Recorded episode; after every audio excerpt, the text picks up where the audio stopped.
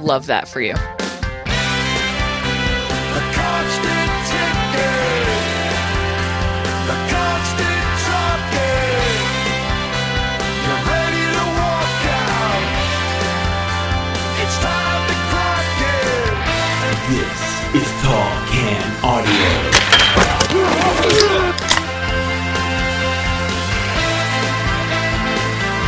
What's happening, everybody? Away we go on an all new episode of the Tall Can Audio podcast as we kickstart another week. We are on social media at Tall Can Audio. Make sure you're subscribed to the pod wherever you're hearing us right now. Uh, happy to be joined, and I guess I'm incredibly lucky. I've been able to scour the city of Ottawa to find one woman who is capable of co-hosting a sports podcast. Not every city, to my understanding, has such a luxury. There are some cities out there, I'm told, that don't have a single woman capable of hosting a sports podcast. Uh, those cities probably don't actually exist. Maybe just through the eyes of of people who don't know what they're looking for. But we are joined today by Michaela Schreiter. What's happening, Schreids? Quick, for a dollar, name a woman. Screeds. I feel like I've, I've had that one. conversation a lot this week. yeah, I have no doubt that's true. Uh, I'm happy you're here. How's it going? Not too bad. I'm. Uh, I have drank so much coffee over the last month with the World Cup, Matt, that my heart rate is just a gentle hum. So, so uh, I'm hoping to balance that out with a little bit of beer this afternoon. I think that's a healthy choice, right? For, to move Right? from one artificial. If there are What any a- doctors listening, they're they're, they're tr- very concerned me, for there me. are no doctors listening to this podcast. Not anymore, at least we can tell you that much. What uh, what have you chosen to go with here today? So I am going with uh, Burdock Brewery's Vermont Blonde. Um, this is Burdock. There we go. Burdock Brewery out of Toronto. Uh, I love their brewery. It's a, it's a smaller brewery in like the Bloordale Village area. Right. Um, but they do sell uh, in the uh, LCBO. So I, I found a couple a few weeks ago. I was down in London uh, and I found a couple and brought them. Was it London? No, I was here. Um, and I, I can't remember. It's Where been a long month I haven't slept. And I, I love this brewery. It's one of my favorite breweries. And so anytime I find their beer, I get it. Their blonde ale is so nice and smooth, but it's got like good flavor. And it's a small can, which like, Okay. you know, I'm kind of dipping the toes in this afternoon. Sure. I gotta go slow because, like I said, the coffee. Yes. Uh, so that's what I'm. All that is to say, that is what I'm going with today. Okay. Uh, I have one here from uh, from the Whippersnapper Brewing Company, who I had placed an order from a couple weeks ago, and uh, I don't remember how much of this story, if any, I told on the podcast, but just briefly, um, I had texted. You know, and when you place an order, sometimes it's like leave any special delivery notes. I believe that's where you're supposed to put like your buzzer number for your condo building or things like that. And I was like, hey, I just found I have one of your kegs stashed away from an order I placed quite a while ago. Uh, any chance your delivery person can take it with them when they drop off this order? And uh, got a, a message in return from um, Ian at the brewery, who's actually the one doing the brewing. And he's like, kind of like your show. How about I just bring the beers over? You can show me around the studio. We'll have a little chat kind of thing, and uh, I'll take the the keg and, and get out of here. So got to meet him. Uh, he brought some stuff over, and, and this is one of those. Um, and he comments frequently on our, our episodes, you know, the one he, he enjoys, obviously, more than anything else. But uh, so that's pretty cool. We've, we've tried a couple things here lately on the, uh, on the pod from Whippersnapper. And uh, this is, though, this is a mouthful. This is the Jolly Pop uh, Milkshake IPA Pink Guava. Woo. Yeah, six percent uh, is what we're kicking off Sunday with here, and uh, I, there's there's a lot happening here, right? So I'm I'm looking forward to checking this one out, and that's one of the things I like about Whippersnapper is they have a couple staples that they keep around, but otherwise it's sort of like, yeah, let's just try this, see how it goes, and and, Yeah. and different flavors. We'll just run this through. We'll put out a limited run on it, and uh, so this is one of those I'm looking forward to checking out. There's, there's a lot happening though. Milkshake IPA, pink guava. It's, it's a lot. That's a busy beer Yes. for sure. I, I do love Whippersnapper though. I, I you're right. They they certainly love their experimental stuff. Um, but I've never had a beer from them I did not like. No, Even the ones yeah. that like I'm not typically a fan of that style, but um, I, I did a we did a brewery tour there a couple years ago, and I really enjoyed it. It's a great spot. yeah, I've never actually uh, been in to sit down and have a couple. I've picked up a keg or two there over the uh, over the years, and and then this was delivered. So on first pull, it's a little bit tart, almost got like a like a bubblegum thing going on or something, which is kind of fun. And this, when you look at, uh, you know, that extended name that I've read out twice now, and I'm not going to try and do for a third time. Uh, that's sort of what you're expecting, like fun. This is supposed to be a fun one, Yeah. right? Like, let's see everything that's happening here. Let's see what you pull out of it. Um, yeah, on first pull, I'm enjoying it. That name does not suggest subtlety, and you would not expect it from that beer. Right, so that's good. exactly. so, uh, I did want to talk briefly, Shride. Look, we're going to get into everything that went down uh, this morning on the uh, the Women's World Cup. Uh, I want to ask you a little bit about about the Red Blacks. Uh, Oh, yay. yeah, we'll we'll get into a few different things here. But uh, I got to visit on Saturday the Bobcaygeon Craft Beer and Cider Fest. Shrides. I know you badly were trying to get in, sold out. Pretty exclusive event. They don't let just anybody in. I'm sure. Oh, no, would- of course you, not. You would understand. um, but uh, you know, only a few minutes from the family cottage, and so I ended up going over with my cousin and three of our like oldest friends, like two guys we grew up with. Well, and a and a girl we grew up with. I, I, I Oh my god, a I girl? know, a girl who likes beers and hangs out with us. Isn't that weird? Um, so it- just you know, all who happen to be into craft beer, and you know, I grew up in the same neighborhood as, but you know, now we don't see each other anywhere near as often. Life happens, right? People move to Ottawa. People move uh, all over the damn place. So went over there and. It was awesome. It was at this place called uh, the Bobcaygeon Settlers Village, and you know, lots of towns have these like old like pioneer village kind of things, right? And this thing, I guess, is known for like having like Christmas tree marches. Like you come through and check out how different people have decorated this and that. It's got craft shows or whatever. And this particular weekend was craft beer, and uh, I think there was ten listed breweries and cideries, which is pretty good for a town of less than four thousand people. I thought. Um, but we didn't visit any of the the cideries. That's just not our uh, our thing. But a few different breweries that I've often talked about on here. Right, the Old Flame. Everybody knows I love that out of uh, out of Port Perry. Uh, Old Dog Brewing Company here in Bob Cage, and they were the Lindsay Brewing Company, which anyone who knows this area, that used to be Pie Eyed Monk. Uh, they've changed their name. And one that was brand new to me, Shrides, uh, from Dusk Till Dawn Brewing Company, which I'd never heard of. I believe they're out of Clarington. Now, I had a couple people in our little group telling me that I just don't know what I'm talking about, and they've been around for a while. So I'm not going to swear they're new. I will swear they're new to me. And uh, had a couple things from there. Um, most of it was good. I'll be honest. You know how much I love a stout. So in August, if I see someone with a stout, I'm going to check that out because a lot of those go away in the Yeah. in the summer months. It wasn't a very good stout, if I'm being honest with Oh, the good listener. But the other two things I had from there, both of those were very good. But the one shout out beer I have to mention here, Shrides, as we as we talk about this, it's called Stargazer from the Bobcaygeon Brewing Company. This gets a little complicated because the Bobcaygeon Brewing Company is not located in Bobcaygeon. It's located in Peterborough for some reason. I don't quite understand.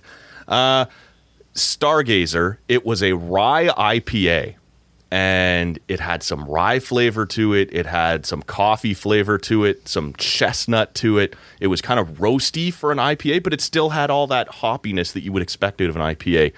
Friggin' loved it, and that that is the beer I'm walking away from uh, Saturday that I will go looking for. Right, like I will seek this out. I will go find cans of that one. And therefore, the Bobcaygeon Craft Beer and Cider Festival has done its job.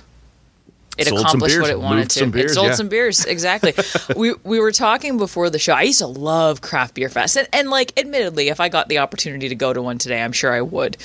But in my late twenties, I hit a point. and I think it was at the Toronto Craft Beer Festival, which, as you can imagine, was quite big. Yeah, Where I was probably like, I, I, yes i was like i can't do this anymore it for two for two reasons one you know you hit your late 20s and hangovers are a thing Oops. and they get worse um and now That i'm in my mid true, yeah. yeah uh, now i'm in my mid 30s and i'm pretty sure i would die but um the, the other thing i find with with uh, craft beer festivals and and again this is probably just me getting old like after maybe the third or fourth sample that i have the flavors stop meaning much Right. Because you're, you're getting a little buzz from Yep. the beer. Yep. You've also, if you're like me, you go for the IPAs, and those are pretty strong on flavor. And it, I find it messes with everything else you try for the rest of the day. And you Like, I probably have a one f- reusable glass too that isn't getting as cleaned as it should, right? Like to to really oh yeah, allow post COVID, that'd be real interesting. but I, I'd love to. Like, I, I haven't been to one since then, and I would love to go back just to see if I could do it. But it uh, th- they are a marathon, not a sprint, and you got to pace yourself. It's so funny that you say that because you're totally right.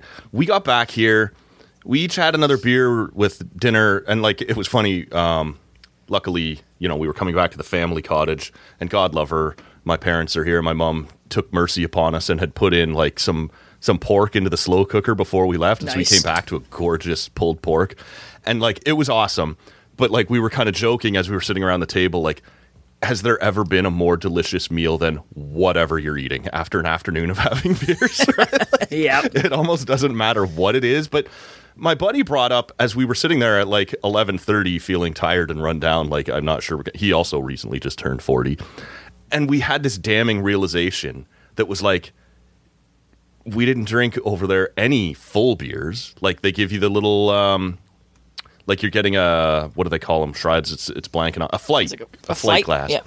and you go to each place and they give and so you're like oh right. So you stopped at all these breweries over and over again making your way around. Like i said it was just a uh, a gravel circle that we kept walking around that had all these breweries. But you never had a full beer. You had like a third of a beer each time. So okay we start to do the math right? How many places did we stop? How many did and you can't really remember. But you're like i bet we didn't have more than four total pints over the three hours we were there and now it doesn't seem like such a such a marathon, but I don't know. You're outside and it's fresh air and it's whatever. you're just, I don't know what was the pace you've cut. I, I should say, like this is one of those things, like so many others, that when you buy your tickets, you get two beer tokens, and then you can buy more tokens inside. You don't go up and actually buy your beers. And so a couple of us took turns buying rounds of of tokens and whatever. And so at the end, the thing's supposed to end at seven o'clock. It's about six o'clock, and uh, my brother-in-law, who frankly takes a very rough ride po- on this podcast, as you know, Shripes. Um, yeah. he was good enough to to drive us over there and drive us back. He's not a drinker at all. Um, it's been like eight years since he he's had anything. Now he enjoys other substances and power to you if that's what you're you're into. But he drove us over there and we said because he had to help get us around an accident over the one bridge in Bobcaygeon's. Everything was held up. He grew up in that area, so he knew how to get us there, which was frankly heroic, and I, I'm grateful to him for that. Yeah. Uh, But at six o'clock, you're like texting, "Hey, this closes at seven. Like, let's plan to leave here right at seven. How do we do this? Like, how many more do we have? How many more tokens do we have?" And so we, everyone started throwing their tokens into the pile. And what we found out was we have enough tokens for all of us to have one more round, and then everyone except one person to have a second round somewhere else. And we're like, this is kind of rough, right? Like, do we do that to somebody? And so I kind of went, I'm fine. Like, I'll be the one who sits out the and and the one and only girl with us graced us with her presence. She's like, no, like I'm the smallest. I've had enough as it is. I don't need another one. But I am going to take a sip off of everything each of you gets on that second round. So we go, we have the first round, and then we're getting ready to have the the second round. And my buddy reaches into his pocket and he's like, "Oh, I found a couple more, and now we have enough tokens for a third round." Again, though, for everyone but one person. Oh Jesus! And you couldn't have given it to the one person who sacrificed their second round. Well, so that time we walked right up. Well, so now everyone did get their second round, right? We had enough to finish off that second Okay. round, and then the third round was going to be one short again. And so at that point, you're just like, we walked right up to the people at Old Flame who I talked to all the time, and they were sort of on the way out, and uh, said, "Look, we got four tokens and five of us. Any chance you can just help us? We'll give you some cash." But they had almost like last call. They'd stopped selling more tokens at six o'clock, right?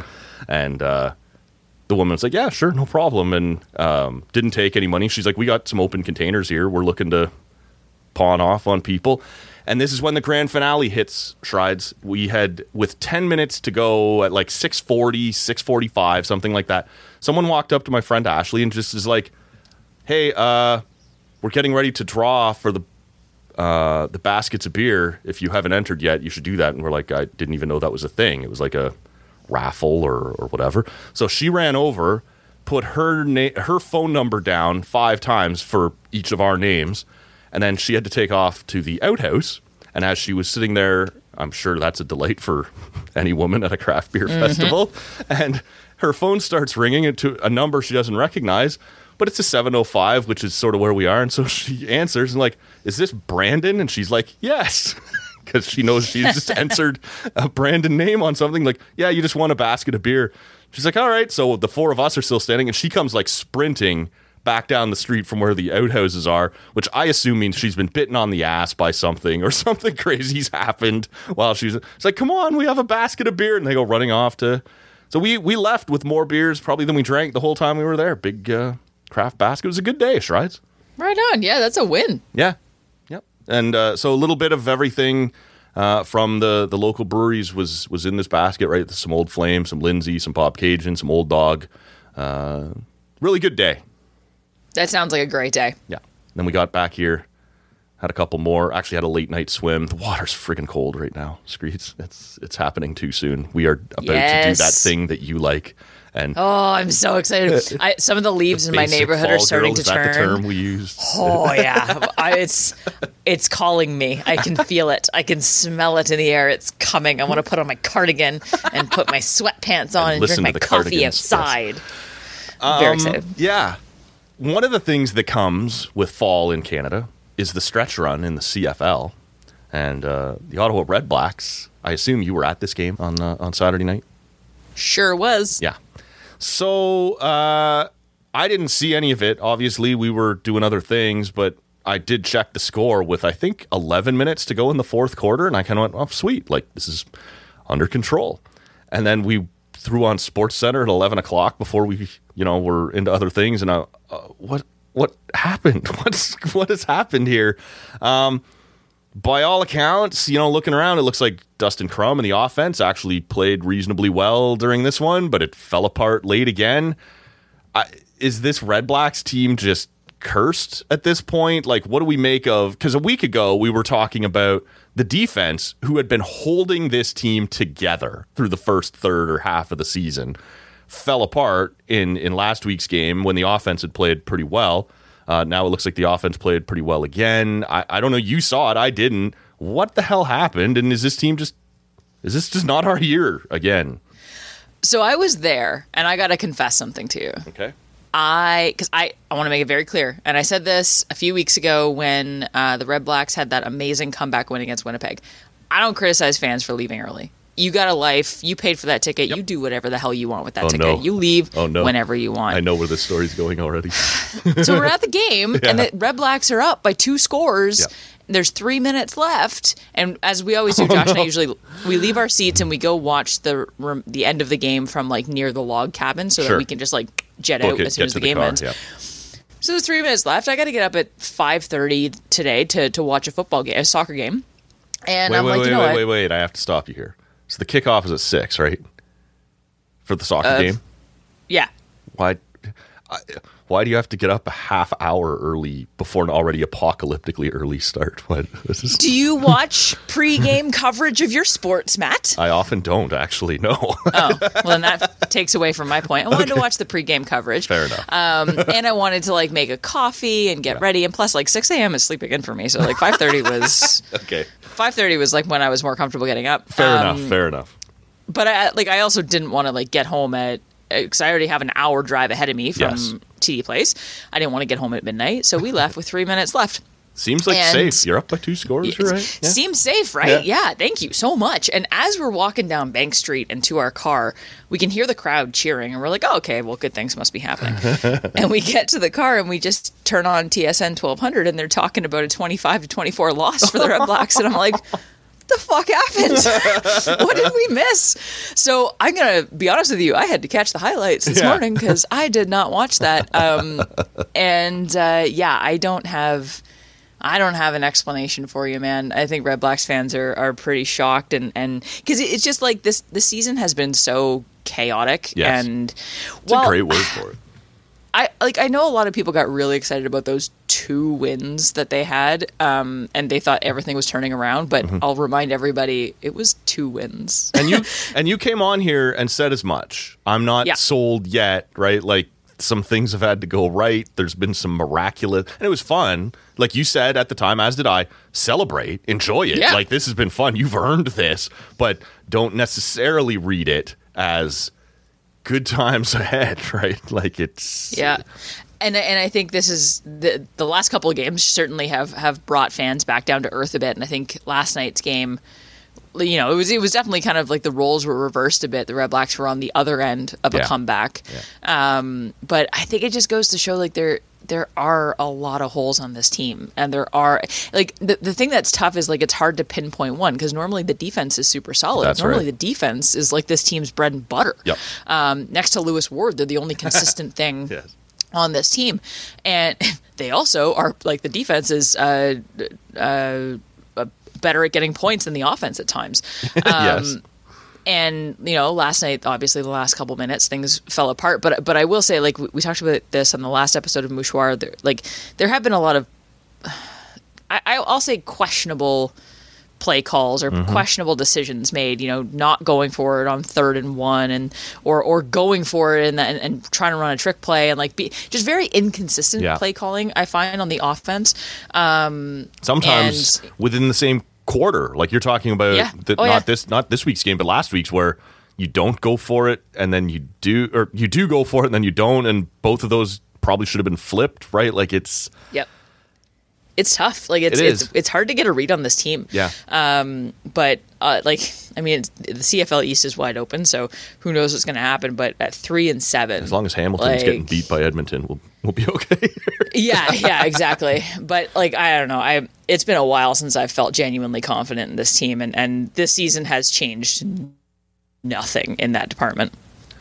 yeah, it, it's disappointing, right? Because this is one of those games where it sort of felt like, you know, based on what I saw in the highlights, and and you know, I'm being honest with everybody. I, I watched all that this morning. I, I I did not see it live, but it sort of felt like Crum had it going a little bit, right? And I always sort of felt like, rightly or wrongly, those first, you know, he came in, he looked okay in the, you know, in relief uh, in the first game, and then you get those two wins, the miracle win against Winnipeg, and you're just sort of like, all right, like we'll see.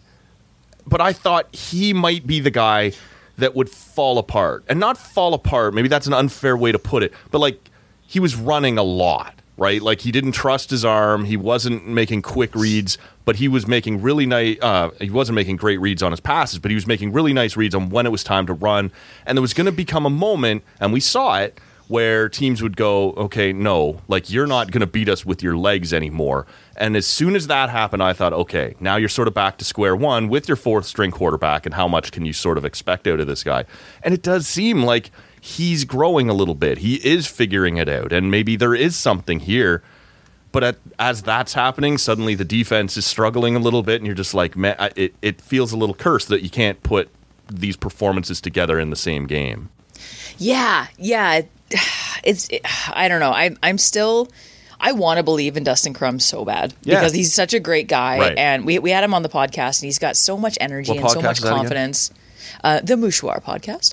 Um, and I just I, I there's there's flashes of excitement and and uh, brilliance in this guy. Yeah. I still feel like he does not trust his arm all the time. I still feel like he uses his feet a little bit too much. So He I'm, I'm curious about your take on that. Do you think he doesn't trust his arm, or does he not yet trust these receivers? Could be both. I mean, he start, he started to generate some uh, chemistry with Nate Behar, Yes. which I was really happy about because I love Nate Behar Same. and I want to see him used more. And Yep. this team hasn't used him properly in the last couple of years. Right. Um, but Jaelon Acklin has been very invisible Mm-hmm. in this season so far. And, you know, is that because of something going on with Jalen Lackland, or is that because he and Dustin Crum have not really found their chemistry yet? I don't know. He certainly doesn't seem to be targeted all that often Yeah. Um, but I, I though I watched Dustin Crum, and he is given the O line is not perfect, and there have been games in this season where they have allowed like five plus sacks.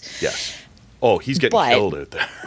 By and large, he's also getting three to five seconds, and that should be all you need. Yep. and it's not enough for him. He's not making decisions quickly. He's often turning to the run right away. He's doing it less Yeah. than he did in the beginning, and I like that. That shows progress, but Yep. it's still to me. His decision making needs to speed up, and that comes with time. And unfortunately, he was thrown into the deep end with like Oh, a yeah. water wing Yeah. Um, Just one. and it, it you know you don't that's not really a conducive learning environment it's going to take some time so i still i still believe in him i still feel like the red blacks should should take the time they need with this guy and let him develop at the same time Yeah. like you can't have a fourth season in a row of of uh, a terrible record and that's what the red blacks are hurtling at a alarming speed towards Yeah, yeah. No, and it's funny. We we had Bundo on here a couple of weeks ago. AJ Jackiebeck's been on here uh, recently, and I asked them both they, basically what you had just said. That is is Crum holding on to it too long, or is the offensive line letting because he's getting crushed, like you said, five six sacks a game sometimes, right? And the general consensus seems to be similar to what you just said. Like it's making the offensive line look bad, but they are giving him enough time. Like he it- it- Exactly. yeah, and at, at some point, that's being a young quarterback, right? To make your decisions faster, make your reads faster, uh, and and get that going. So it'll be interesting to see. In theory, you know he'll continue to improve throughout the season, and the defense will get back on track. And you know there's an interesting stretch of games coming up here, uh, but they got to start to put it together pretty quick, or this is going to be another really bad year for Red Blacks fans. absolutely Yeah. Uh, I want to ask you about what went down here over the weekend with uh, the final of the Women's World Cup. But there are there were two huge events over this seven eight day span in British sport, Michaela. And I want to ask you how you how excited you are for next Saturday's I like where this is AEW going all in. Yeah, she picked it up fast. Uh, all in pay per view at Wembley Stadium. Massive show coming up. Shrides, are you excited? Are you going to be checking out All In uh, next Saturday from Wembley? what time does it start I think it's like two o'clock. Actually, yeah. Is it like an all day thing? It's like Uh, an probably afternoon thing. probably right? going to be four or five hours. Yeah, Okay. Yeah. I'm just trying to plan how much like alcohol and painkillers I'm going to need to get through this.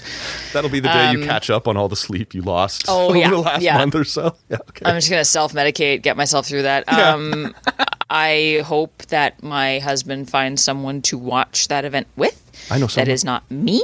Yeah, yeah. You guys, please have at her. Um, I will be quite literally anywhere else. Yeah. And um, you know, hey, it'd be so cool to be in London. I was, I was saying, you know, I'd sell my soul to be at a pub in London today Yep. on Sunday, in the final of the, of the Women's World Cup because England was in it. Yeah. But um, you know, it'd be great to be in London for it, so I could drop Josh off at Wembley and go have myself a grand old Like day. a parent dropping his kid off at a movie. Yep. And I'd be like a dad dropping his daughter off at Taylor Swift. Like, I'll come get him afterwards, but I am not going to that. Um, yeah, I feel I feel nothing. Uh, I know you'll feel something about this, Shreds, because I know you're you're a big backer of TCA. On on Wednesday morning, our buddy Kevin Mickey from Sportsnet will be on the podcast. He, of course, very excited for AEW All In. Guy knows his wrestling in a big big way, uh, so he's going to be back on the podcast for the first time since the spring. He was in studio back in the spring for the first time. He was like, "Yeah, I'm coming up to visit my wife's family. I could." I could use an hour or two to slide off somewhere else and came to the studio for the first time. And uh, he'd been on a bunch of times, obviously, before that, but that was his first studio visit. This one will be remote again as he's down in, uh, in Toronto. But we'll talk some wrestling with him. But uh, Kevin Mickey, uh, all over the place on Sportsnet's coverage of just about everything at this point. So we'll talk some Jays with him. We'll talk some Leafs. Shrides, as you know, the Leafs man, just dramatically undercovered in this country. So we we need to check in on them. Uh, so that'll be Kevin Mickey on uh, on Wednesday. I know uh, you won't miss that episode, and you will be all in for all in. I, I'm quite certain. I will This is- say to you Yeah, what my yeah. colleagues said to me when I asked them if they wanted to join a so- an all women soccer uh, group chat. Mm-hmm. Um, love that for you, but I'm good. Okay, Want to be supportive, but I'm good. that's hilarious, actually, on both fronts. The fact that you're passing Yep. it on what was said to you, I think that's awesome.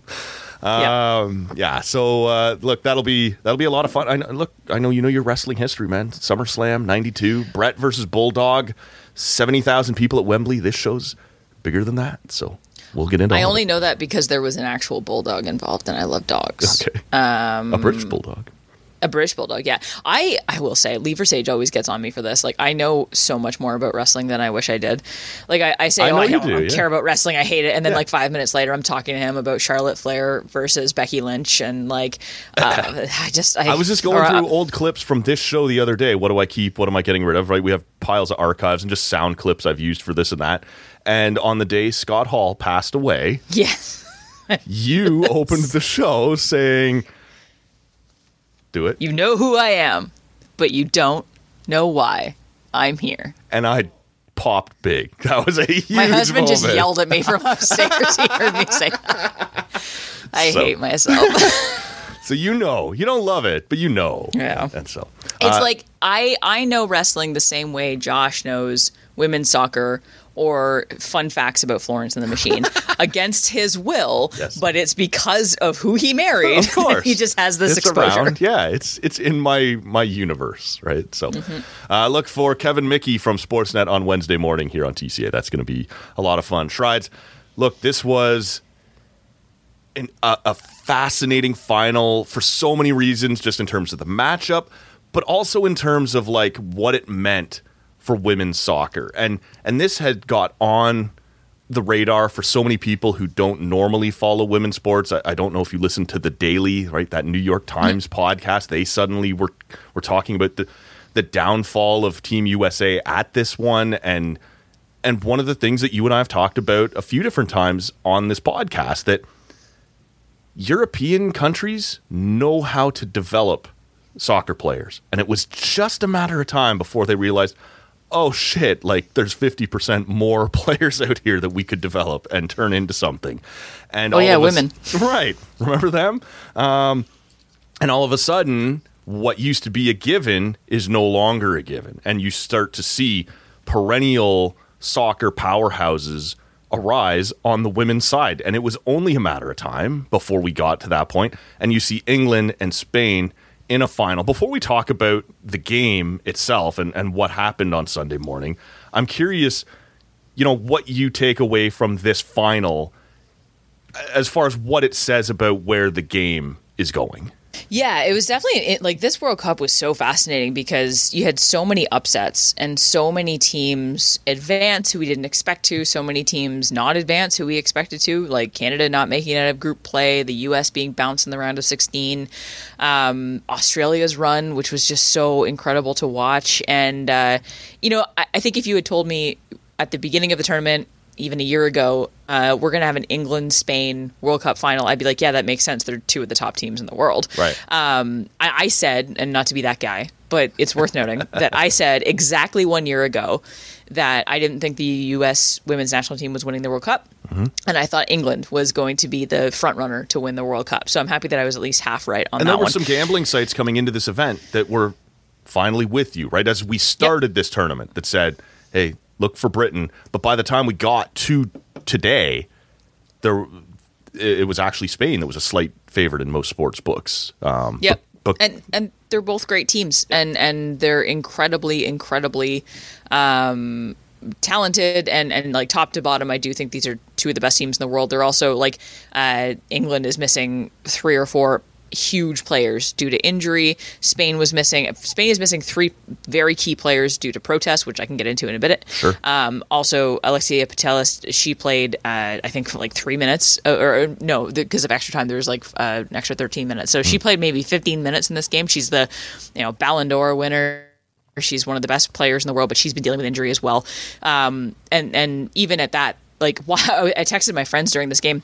Uh, the the two of my colleagues who actually joined that group chat, Vanessa and one other person, um, I, I said like watching these two teams, these two masterclass teams play, makes me realize how friggin' bad Canada really was in this tournament. Right, um, right. because like like they were just putting on a show. I thought it was such a great game. Uh, but yeah, like I I wasn't at all surprised at this final, just given that like I mean I, I follow women's soccer quite closely. I know Yeah. both you know the. England won the Euros last year. Spain has been consistently one of the best player, one of the best uh, teams in the world for the last little while. So, it wasn't overly surprising, but I liked the way everything played out. I loved that Australia went on a nice run. It would have been awesome excuse me, to see them in the finals. Yeah. Just the way the country got behind them, and, Well, and even that third the- place game, I'll be honest with you, I had no idea there was a bronze medal game at the World Cup. Like I just sort of thought everyone who loses goes home, and we were left with a final. But you end up with a pretty entertaining Sweden uh, Australia game, which gave those fans one more chance to, um, you know, continue what they had done. Like we should probably touch on here that England Australia game shattered television records in Australia. Yep. Like this was. 11 Go ahead. I'm sorry. 11.5 mil, uh, no, uh, 11.5 million people watching. That's 42% of the country. Yeah. We're watching this. It's the most watched television event in Australian history. So just to give you an idea of how, how behind this team this country got. Yeah, and from what I'm told, people don't care about women's sports. Uh, No. yeah, I gotta say, and, and like I'll step on my soapbox for two minutes, and I will jump it, right back it. down. I am no longer having that conversation. I'm done with it. I, I, I do feel like sometimes I, I, I will say something on Twitter. Oh, everyone says no one watches women's sports, and people are like, "Who's saying that?" Like, trust me. Take a look through my mentions. People are still saying it. Yeah. But I am no longer having that discussion. I'm no longer talking about, oh, wow, people are actually interested in this. Yes, they are. We know that. It's Yeah. a fact. With like the viewership, the attendance, everything speaks for itself. It's not just in the World Cup. It's not just at the international level. It's in the WSL in England. It's in La Liga in in um, uh, uh, Spain. It's in uh, the NWSL in the states. I'm done with this conversation. People are very interested in women's sports. People are very interested in women's soccer. We ha- we have this conversation too with the WNBA and other women's sports. The numbers speak for themselves. It's no longer an argument. I'm no longer entertaining it. Thank you so much for attending my TED Talk.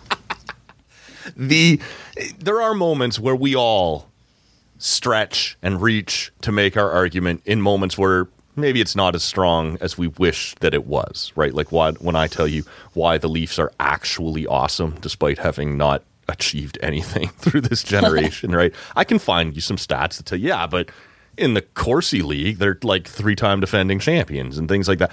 There are moments though where your arguments get shattered or where they are no longer even necessary. And your argument, if I could sum it up briefly for people who haven't been listening all that long, has always been just let people watch. Just make it discoverable. Don't make me go find the NWSL app or the what if you put it on television and just let people gravitate like they would to anything else that might be on, right? The the Orioles and the Mets are playing tonight in interleague play on Sunday night baseball, whatever it might be. A, a certain percentage of people will watch it if it's findable. You put this in Australia on their equivalent essentially of CBC and 40% of the country watches it. It's not exactly. a difficult argument, right? Or it's not. It is uh, for some reason actually a very difficult argument, but it shouldn't be. It's not a difficult concept if you allow this to be discoverable, easily easily found. This is what you get. People want to cheer on their country in a sport that they love, and whether the person's got a buzz cut or a ponytail seems to be irrelevant. Whether it's men or women, right? People will watch a sport they love when their country is playing and you just saw Australia demonstrate it, not just in that game with their TV ratings, but across the country with attendance for this mm-hmm. event, right? Like it, it, it was incredible to watch what Australia pulled off, both as a team and as a country. Absolutely, yeah. It was sellout crowd after sellout crowd, and and you know I, I've said it for a long time. Put it on TV and promote it, which I think is a huge part of the argument Yeah. because we what we've seen the last couple of years is like women's sports being put on TV more and then not promoted, and yet the viewership numbers were still increasing. But we needed that promotion, and I thought that you know shout out to TSN. They I I thought they did a great job Yep. of like not just making it available and airing every game and having a proper you know pregame show and and um, halftime panel and all that good stuff, but like it was actually promoted and advertised, which. I, I know a lot of people will be like, "Oh, why are they shoving it down our throats?" This is what happens with every sport. Yep. This is like we get ads for every game. Why are we not getting them for the women's game? And we finally saw that in this, and I, and I hope that's a lesson for everybody that like. Look what happens when you not only put it on TV, but you you tell people about it and you promote it. people watch, gasp. Yeah, if you tell people over and over this thing's important, people will treat it as important, and uh, that's the way this plays out. So, look, I want to ask you about your sort of overall thoughts on the entire tournament, but you won't be surprised to learn that as a non-soccer fan, I did not get up at 6 a.m. the day after Craft Beer Fest uh, to watch the final. I know you did, apparently a half hour earlier than you needed to. Uh, tell me what you thought of the championship game itself. Uh, well, I was very nervous um, because England is my second team. So after Canada Yeah. gets knocked out, which they did early on in this one, uh, I often cheer for England. And um, Spain is Vanessa's team, and we'll get into that in a minute. But I was very nervous for this one. Um, but right off the bat, like Spain dominated, and it didn't really slow down from there. If I'm being honest with you, uh, Olga Carmo- Carmona got the goal for Spain um, quite early on in the game, and uh, you know Spain never looked back. They, they ended up with a one 0 uh, win, and I just thought this was Spain's game. Like they they completely uh, shut England down, especially in the midfield. England was not able to get anything going. They had a few chances near the end when like they were just putting it all out there Right. Um, but I, this Spain completely dominated this game. It, there was almost no doubt in my mind, and I'm I'm a very uh, catastrophic uh, sports fan where, like, especially in soccer, if my team goes down one 0 I'm like, well, that's over. um, and like I did that in the, in the uh, Tokyo gold medal game, uh, Sweden went up one nothing over Canada, and I was like, well, silver's great. so I was uh, even even with that in mind, like I just felt like Spain had this uh, from early on, and um, it again, like I'm not excusing, I'm not using this as an excuse because both teams are dealing with injuries. There's unfortunately this epidemic of ACL tearing in women's soccer right now that if this was happening at this level in the men's game, there would be like a international inquiry and like the world would be shut down. But here we are. Um, so England's lit, lit, missing a lot of their top players, including their captain Leah Williamson, and they they certainly had, I think. Very, very high powered offensive players out there. They subbed in Chloe Kelly, um, uh, in in the second half, and uh, I thought for sure maybe this will turn things around, but they, they just couldn't get it going. Spain was all over them. Spain outshot them thirteen to eight. Shots on target were five to three. Uh, Spain had the possession uh, upper hand at fifty eight percent. Like it just overall, Spain played a better game. They were a better team. Uh, it was entertaining though. I will say that. Like for a one 0 game, it was Yeah. wildly entertaining. Um, and unfortunately, there's a lot of, as there always is in women's sports, there's a lot of behind the scenes stuff that made this game a little more difficult and made you know fans like Vanessa have a hard time cheering for Spain because I mentioned the three players who are not playing with Spain at a protest. Yeah. That's because about a year ago, 15 players from the national team wrote a letter to their federation saying that they do not want to play on the national team as long as Jorge Vilda is the head coach. Um, he's still the head coach today. He won a World Cup with them today. Um, they've uh, accused him of some pretty awful stuff and creating a very hostile culture, and uh, I would say doing things that are borderlining on abuse.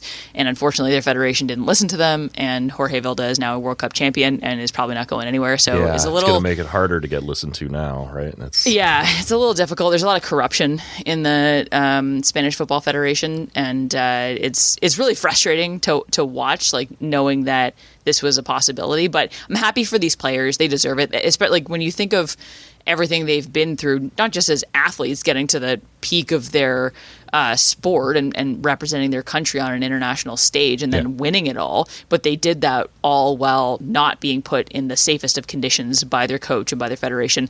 So I'm happy for these players, but I think there's a lot of um, there's a bit of a gray cloud hanging over this, and unfortunately, there won't be an asterisk next to it. Um, but this this these players deserve a lot better. I'm happy they're at least walking away with a World Cup, but just unfortunately, it means that Vilda also gets one. So that's and that's how sports work, I guess. Yeah. No, everybody's favorite team has at least one villain on it or somebody that you don't like, and you sort of have to hold your nose almost. But you said there's a gray cloud over this victory. Uh, there's a gray cloud over this for you as well, as you and Vanessa had uh, engaged in some gambling on this game. Sure Prize. did. Yeah. Now, you'd think that England being my second team, I was a little bummed that they lost, but I made a bet with Vanessa that ensured that I would win no matter what. and that bet was whoever's team won, they had to make the other person eat a delicacy from that respective country. So if England had won, I would get to feed Vanessa some sort of British food. And if Spain won, What is she that? gets Oh, to feed like me. fish and chips. I'll or get into it. bangers I'll and get mash. into- okay, all right, all I'll right. get into it. All right. if Spain wins one, she gets to feed me a Spanish delicacy. Now, what do we know about Spanish food versus British food?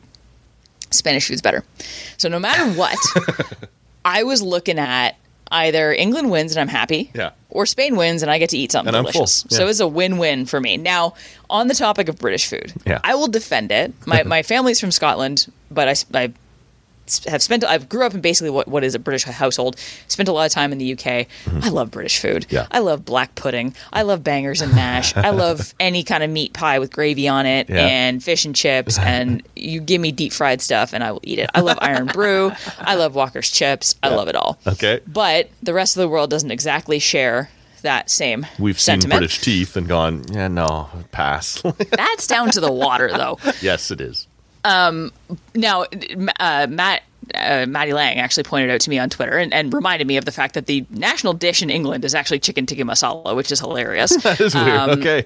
And it's delicious. And I was like, I'm not making her something that good. I'm gonna, I'm gonna make her something disgusting. Uh, so I was prepared to like prepare her some uh, black pudding and fried eggs and baked beans or cheesy beanos or something like that. Yeah. And unfortunately, I don't get to do that. But fortunately, I get to eat some amazing Spanish food because sh- you can't find a bad uh, Spanish food, I don't think, and I probably like it all. So um, that was a very much win-win bet that I made with Vanessa. So is Vanessa the one cooking for you, or are you going to get to go see like grandma and, and mom and, and, and have like the family make you like a traditional Spanish meal of some kind? Like you, you may be winning beyond belief here. Yeah, I, I think she's cooking it, Okay. but you know what? I you never know. She's brought. Uh, we had a potluck once, and she brought her grandmother's tortilla, which is a Spanish omelet. Okay. Uh, incredible. Yeah. Uh, so I'm I'm hoping. I mean, I'm, I'll be happy either way. But if you know she happens to ask her grandmother to help or her Yeah. mother to help, I'll be very much okay with that. sure. So, um, before we move off this, then let me just ask you, kind of, in a general sense, like, what does what is the legacy of this particular women's World Cup? And and we talked during the the event, we talked before the event on what this was going to look like. Obviously, Australia is a country far more open minded than the place that the last men's World Cup was played. Um, you know, we we talked about who's we focused at the beginning, quite frankly, a lot on Canada because that's what we do, right? We're we're Canadians, we're fans of that, and it did not go anywhere close to the way that we wanted it to go. So as we sort of step back from that and try and evaluate this thing in general, um, you know, th- there was questions about what FIFA was going to allow in terms of support of the LGBT community and these sorts of things. What is the legacy of this event, both in the sport and in a more kind of cultural sense? Is was this a success? Oh, a resounding success. It was quite literally the most well attended women's sporting event in the world. It was the most well watched, the, the, the most watched TV event in Australia. Like records broken across the board. Like it. The, there's no question this was the most Right. successful women's World Cup that has ever taken place. Um, I hope that part of the legacy is this is where the argument of no one watches women's sports died. I also like, if I'm being honest, I hope that this is where we see a transition into the way that we talk about, we cover women's sports from. Oh, what does this mean for the growth of the game? To hey, did you see how fucking awesome Sam Kerr's goal was? Like one thing that we try to do on She's Got Game is not just talk about like we we have to talk about this to a certain extent because it's where we are in women's sports right now, but to not just talk about oh what does this mean for the game, but to actually talk about women's sports the way that men's sports game, are talked yeah, about. yeah. Let's talk about the sport. Let's cover it this way other sports are talk are covered. And I think that what we saw, what I saw at least in this World Cup is is more investment into covering the sport that way. Again, I think TSN did a fantastic job with it, and I hope that the legacy is this is the turning point of Yeah. where we stopped talking about women's sports like a charity and started talking about it like what it is a money making machine Yeah. and a sport and and we and we started to see the coverage shift so that's the one legacy I'll say. I think the other one is, and I like I didn't know this, but Australia is not a soccer nation. They're more of a rugby nation. Yeah. and and cricket apparently. Um, you Aussie could have rules fooled me. football. If- they uh, yeah they they got a lot of things going on down there that that we don't know about, but they showed up for this thing. yeah, like you could have fooled me. This was this country came out for the Matildas like crazy, Yeah. and I think that the, you know the legacy of this World Cup will probably be much like London 2012 did for Canada. I think that this tournament f- helped Australia fall in love with their women's team, and I, and I think part of the legacy will be the support that you see for them because they they have one of the best players in the world, if not the best player in the world, in Sam Kerr on their team, and you got to enjoy that while you can while she's in her peak because I think like as a Canadian soccer fan, let me help you learn from the lessons that we did where we ignored Christine Sinclair for her her prime.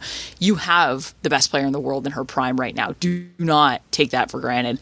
Um, so I think that's part of the legacy. Um, What other countries would you say al- put themselves on the map here? Like, who's coming away from this?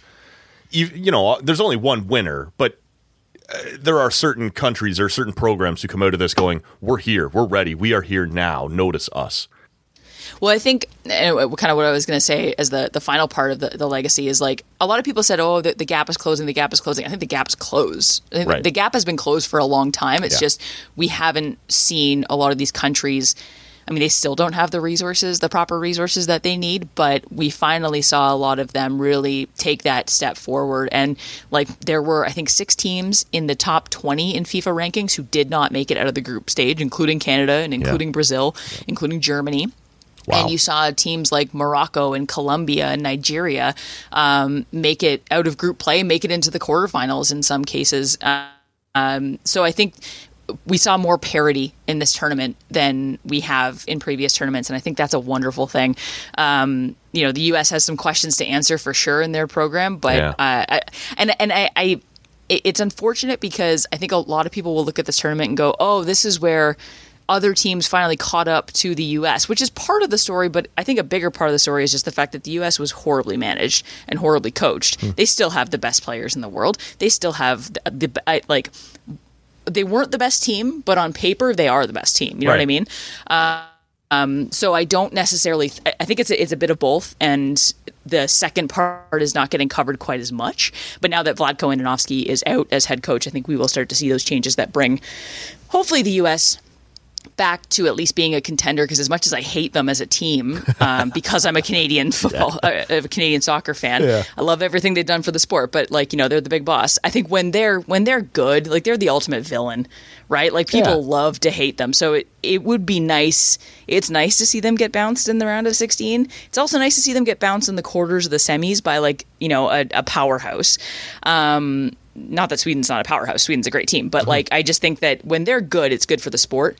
So I'd like to see them turn their program around a It's little not bit. fun if but they never lose, though, right? Like there has to be something about that Exact- oh, villain yeah, that like you have to get there, you have to beat them, and when somebody does, it's a huge event. Everybody's excited, but they have to come back strong to keep that.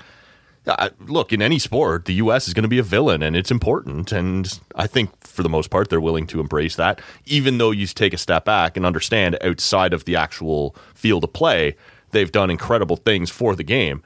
No, everybody wants to beat the U.S. when it comes time to actually Yeah. play them. Yeah, exactly. Exactly. It's really fun to beat them. Trust me, we've done it.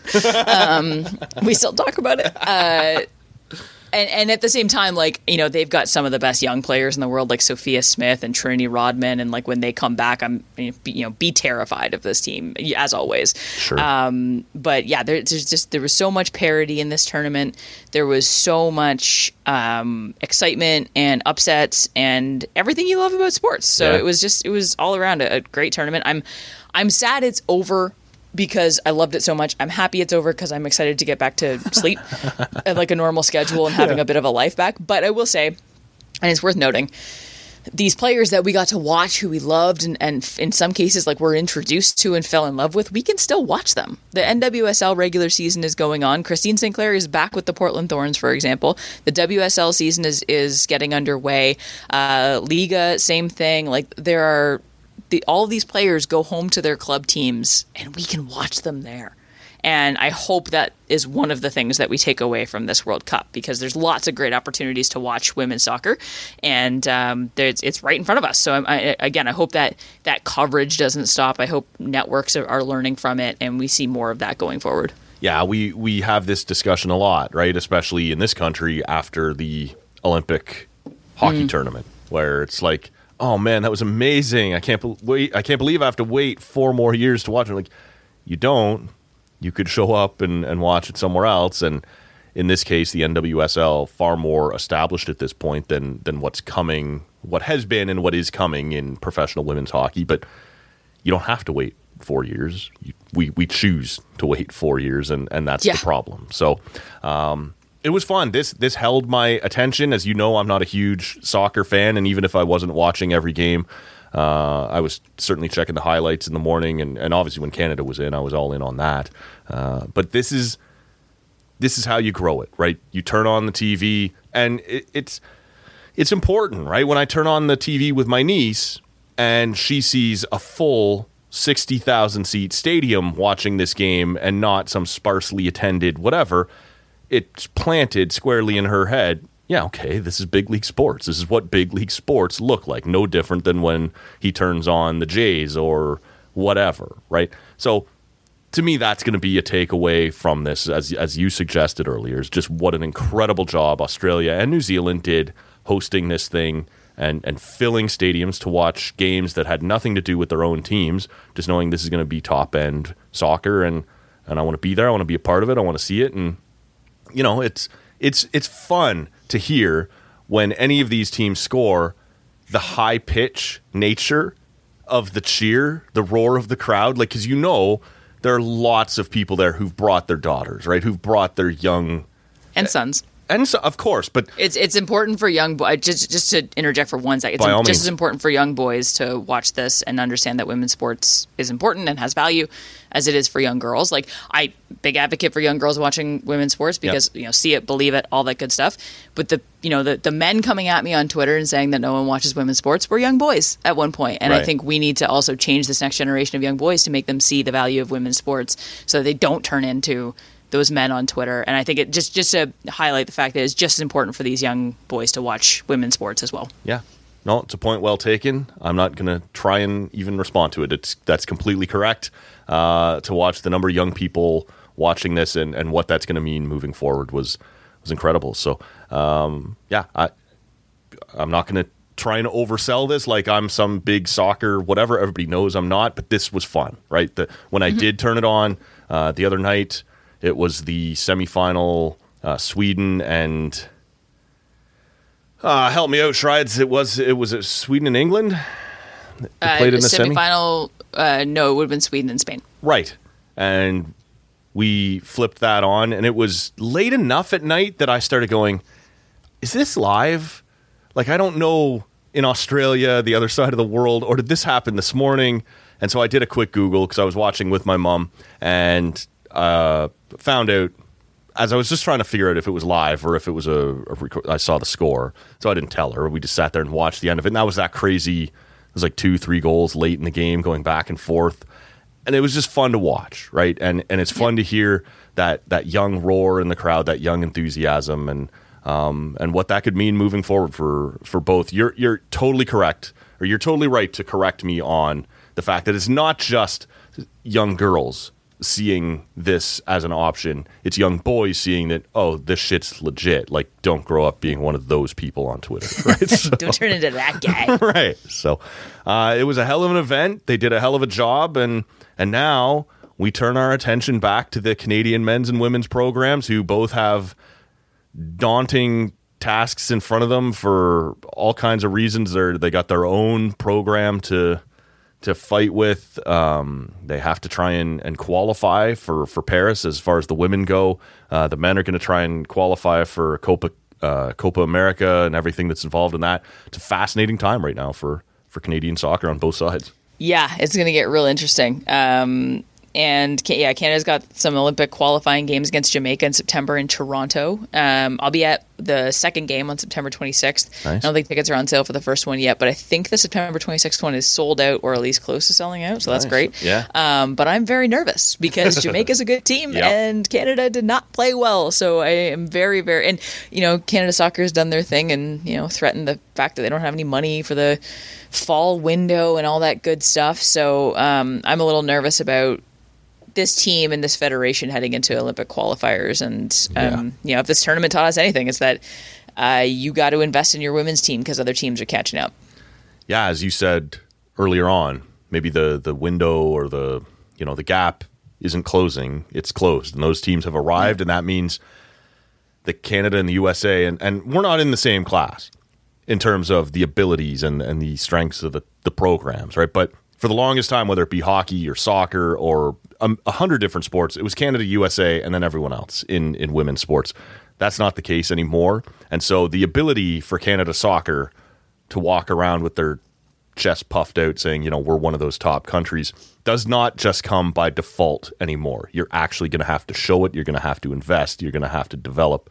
And they've yet to show us that uh, that they're capable of that. So that's going to be fascinating to follow. Shrides, anything else we wanted to, to cover on this episode of the podcast?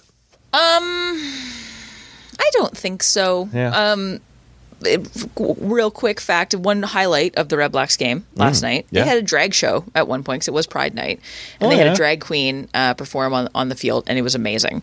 Uh, it was actually one of the same drag queens that I saw at the Broadhead Brewery Right, right, uh, right, show that. I talked about a couple years, a couple weeks ago. Um, it was fantastic. More drag shows at football games, please. okay.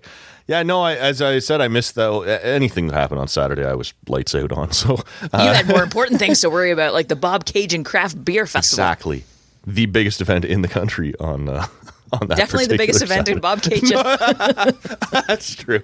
Uh, so, um, well, uh, a poem well made, and, and it's fun to see that sort of stuff getting included in these games. And so, uh, yeah, we'll we'll keep an eye on all of it. Schreids, I appreciate you doing this. Tell people what's coming up if you can uh, on uh, on She's Got Game, on Mouchoir, anything you want to uh, put out there here.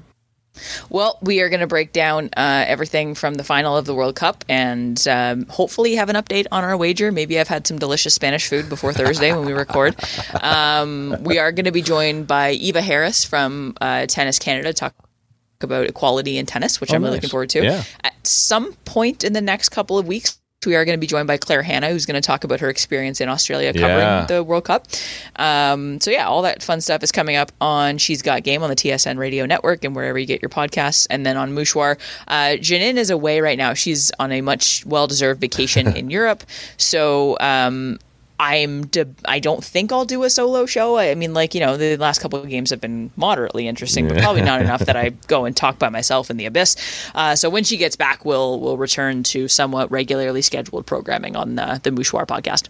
That sounds awesome. That's uh, She's Got Game on the TSN Radio Network and now a podcast. So subscribe to that wherever you're hearing us right now. It's uh, it's there, and uh, of course the Mouchoir podcast as well if you want to hear.